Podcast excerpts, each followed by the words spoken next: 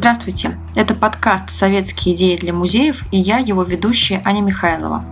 Здесь я читаю книги и журналы по музейному делу, изданные в Советском Союзе, рассказываю об авторах и комментирую прочитанное.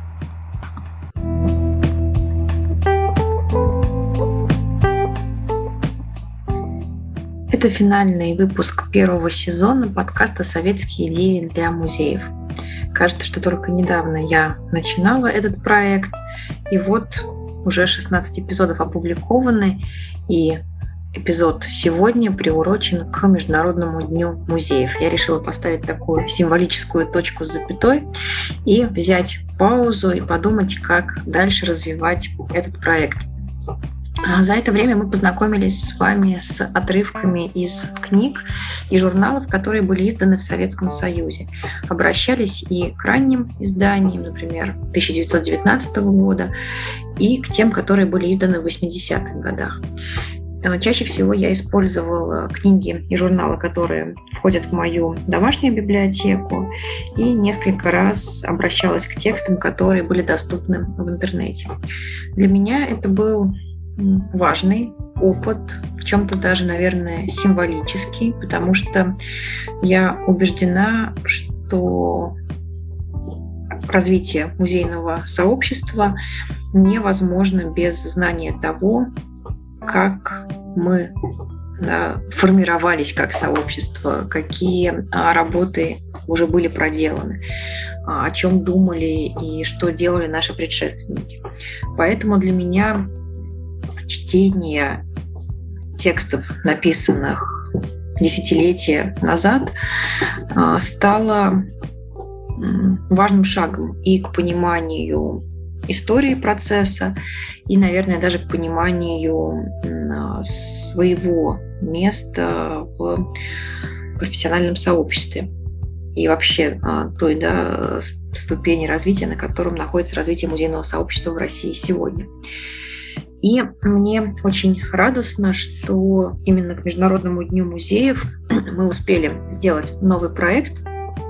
Вместе с Национальной электронной библиотекой запущен спецпроект, посвященный как раз подборке профессиональной литературы о музейном деле. Это спецпроект опубликован на сайте НЕБА, и здесь дана хронология 20 века и выделены знаковые произведения для каждого десятилетия. А, как отбирались эти произведения? Для меня большим подспорьем и источником вдохновения а, является книга «Музееведческая мысль в России 18-20 веков». И я ориентировалась как на те издания, которые представлены в этой книге, так и на те, которые, может быть, не так хорошо и широко а, обсуждаются на кафедрах музейного дела в ходе учебного процесса, но тем не менее тоже являются показательными. А, сформируя эту подборку, мы старались охватить основные направления деятельности музея, поэтому здесь будут и материалы о хранении фондов, и о работе с посетителями, и, конечно, будут материалы и об определении, что такое, собственно, музей, в чем заключается музейная специфика. В этом спецпроекте вы найдете ссылки на книги, а, на их электронные версии, если они доступны, а также на записи выпусков подкаста, которые дополнили этот спецпроект. Также здесь есть ссылка на более уже крупную подборку, где представлены избранные произведения, опять же, да, связанные именно с музейным делом и музееведением. Э, составляя эту подборку, в ней около 80 изданий, мы ориентировались на списки рекомендуемой литературы ведущих кафедр музеологии и музееведения нашей страны. И, повторюсь, я очень рада, что мы запустили этот проект к 18 мая. И, пользуясь случаем, коллеги, я поздравляю вас с нашим профессиональным праздником. И поскольку обычно в подкасте я что-то читаю, то сегодня я хотела бы рассказать а, историю кратко, конечно, историю проекта «Идеи для музеев» и обратиться к тексту, который написала я сама некоторое время назад. А, он как раз посвящен в том числе советскому этапу а, в истории информатизации музеев. Ну, сейчас все расскажу. Я начинала проект «Идея для музеев» во время работы над магистрской диссертацией. Я тогда училась заочно на, в школе музейных исследований университета Лестера в Великобритании, и меня интересовала история информатизации музеев как это было в Советском Союзе, в России. И а, в качестве второго кейса, если можно так сказать, я взяла историю информатизации музея Великобритании и проводила сравнительный анализ. Одним из источников стали для меня интервью с теми а, людьми, кто занимался компьютеризацией музеев России и Великобритании. Записывала я эти интервью на видео, потому что мне захотелось а, сохранить эти истории не только для диссертации, но и для сообщества, как в общем, для истории нашей сферы. А, записанные интервью были смонтированы, расшифрованы, дополнены субтитрами и опубликованы на первом сайте «Идеи для музеев» и на YouTube-канале. В какой-то момент, слушая а, коллег, я поняла, поняла для себя, что идей как таковых, о том, как использовать технологии для чего, не так уж и много. И они, честно говоря, десятилетия в десятилетие повторяются. Но при этом способы их реализации и успех реализации а, меняется и во многом зависит от контекста, от людей, которые этим занимаются, собственно, от музеев, в которых это происходит. И так появилось это название «Идеи для музеев». И сначала у проекта было еще такое под название «Идея для музеев. Двоеточие. Биография музейной компьютеризации». И для меня а, возможность поговорить с коллегами, с людьми, кто внедрял технологии в 70-х, 80-х годах, а, это стало очень ценным и важным опытом, который оказал на меня огромное влияние и как на специалиста, и как на человека. И я представила этот проект, когда он еще начинался, это был 2012-2013 год, а, на конференции Museums in the Web в Портленде. Это была первая поездка в США, и у меня а, был такой формат демонстрация. А, в одном из залов стояли такие стенды небольшие, где можно было рассказать о своем проекте. То есть это была не какая-то лекция или презентация, а возможность поговорить с коллегами, кто подходил на стенд. И я показывала фрагменты интервью, рассказывала о своем проекте. И в этом же году, в 2013, я представила первое интервью на конференции АДИ. АДИ – это сообщество музейщиков, которые занимаются внедрением информационных технологий в музейное дело. И вот статья, а, которая была написана в преддверии этой конференции, вошла в сборник, как раз и стала для меня таким а, ключевым, наверное, текстом, а, в котором я постаралась обобщить полученную информацию и те идеи, которые были озвучены коллегами. Текст доработанный, отредактированный, а, вошел в сборник «Музей в цифровую эпоху. Перезагрузка», который был а, создан студентами а, и преподавателями Высшей школы экономики, где сейчас существуют музейные программы, но вот в частности сейчас это программа, которая существует в магистратуре «Трансмедийное производство в цифровых индустриях». И на одном из курсов студенты создают книги, электронные, можно напечатать эти экземпляры по-настоящему. И, собственно, вот эта вот статья вошла как раз в это издание «Музей в цифровую эпоху. Перезагрузка». Издание доступно на электронных ресурсах, э, мультимедийная версия доступна бесплатно. И э, сегодня я хочу прочитать фрагмент из своей статьи, который как раз связан с историей информатизации музеев. Я сейчас обращусь к этому фрагменту. Да, это фрагмент называется «Начало 60-е 80-е годы».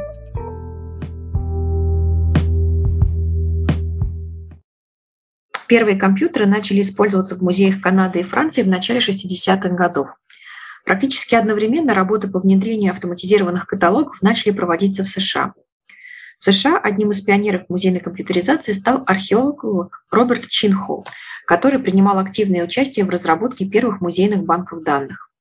Чинхол занимал должность исполнительного директора в Комитете музейных банков данных, а также был директором Музея естественной истории в Альбукере. В 1975 году в США была издана его книга «Музейная каталогизация ИИВМ», переведенная и изданная в России в 1983 году Юрием Асеевым и Яковом Шером. В 1983 году во вступительной статье книги Асеев и Шер писали если не считать отдельных статей и материалов обзорного характера, опубликованных в последние годы в отечественной литературе, то предлагаемая читателю книга является единственной с точки зрения полноты и систематичности изложения всего комплекса вопросов, связанных с применением ЭВМ в музейной практике. Сегодня можно говорить о том, что ситуация, описанная в 1980-е годы, постепенно меняется. Практика зарубежных конференций по музейному делу показывает, что уже сформировалась культура профессиональной коммуникации. Сотрудники музеев активно обмениваются опытом. Мы можем смотреть онлайн-трансляции конференций, следить за выступлениями с помощью Твиттера, читать материалы в блогах самих музеев или их сотрудников. Если говорить о теоретическом осмыслении, то здесь количество публикаций существенно меньше, Показательно, что, за исключением монографии Льва Ноля, который выдержал несколько переизданий, история информатизации отечественных музеев, а также актуальное положение дел, дел в отрасли редко рассматриваются. Информатизация советских музеев началась с середины 1970-х годов. Именно Шера и Асеева можно считать пионерами информатизации в СССР. Их деятельность пришлась на эпоху, когда впервые свои возможности объединили физики и лирики. Александр Дрикер в статье «Информационно-коммуникационные технологии и музей. Третья ступень» называет этап, который пришелся на 70-е 80-е годы, романтическим. Это было время скорее романтическое, чем практическое. Полеты мысли, фантазии, мечтания о том, казавшемся безумном далеком будущем, когда шедевры искусства станут доступны как книги, остро востребованными, меняющими культуру. Именно эта идейность, смелость стали основой для дальнейшего процесса информатизации музеев. Заметим, что сначала процесс информатизации был связан с автоматизацией учетно-хранительской деятельности музея. В сборнике научных трудов «Современный художественный музей. Проблемы деятельности и перспективы развития», который был издан при поддержке Русского музея в 1980 году, Юрий Осеев, Яков Шер и Ирина Поднозова в статье «Каталогизация музейных коллекций и информатика» отмечали. Каталогизация занимает особое место в жизни современного музея.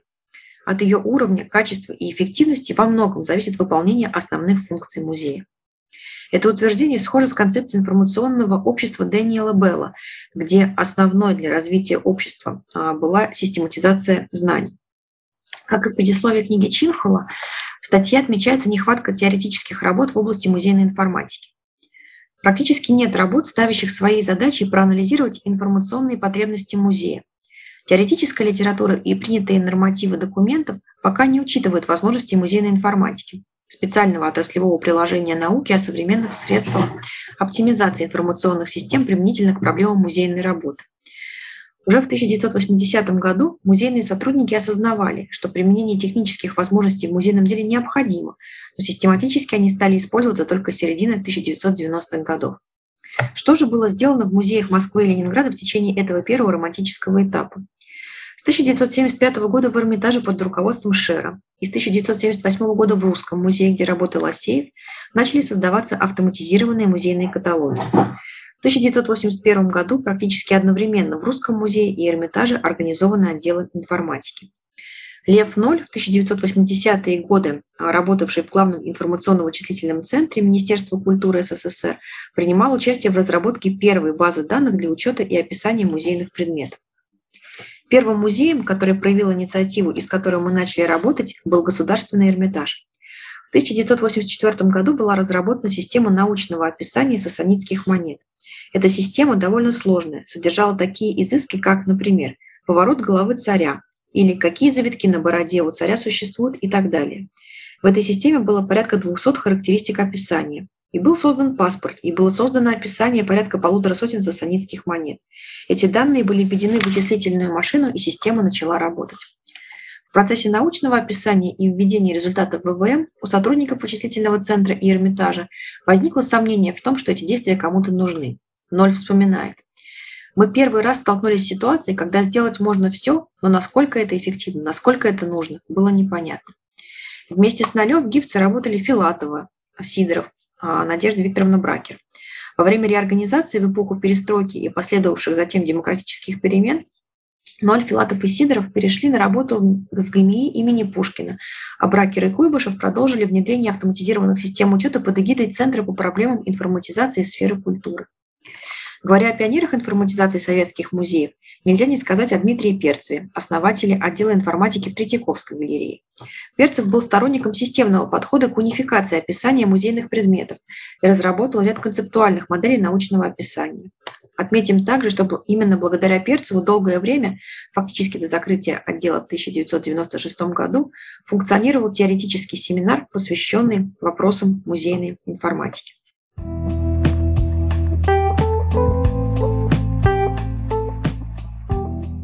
Далее здесь рассматриваются а, следующие этапы. Конец 80-х, 90-е годы, 2000-е. Ну и в дальнейшем в самом сборнике можно почитать об аудитории, виртуальной аудитории российских музеев и познакомиться с принципами создания мультимедийных проектов, о коммуникации, сторителлинге.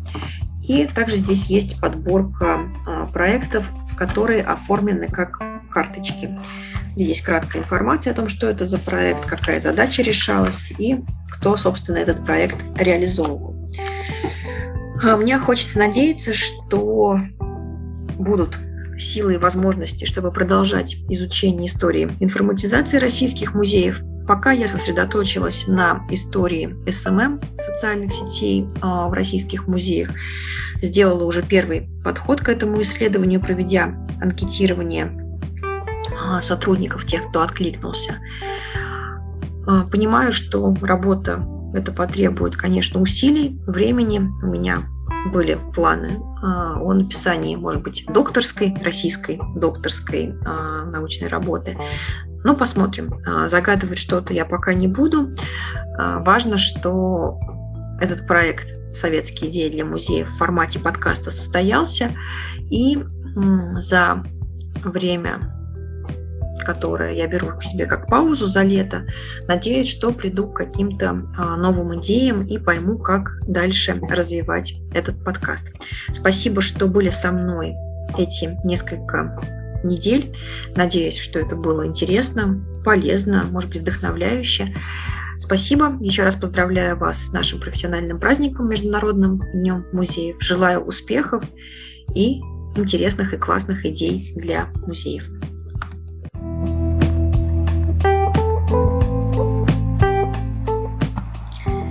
С вами был подкаст «Советские идеи для музеев» и я, его ведущая Аня Михайлова.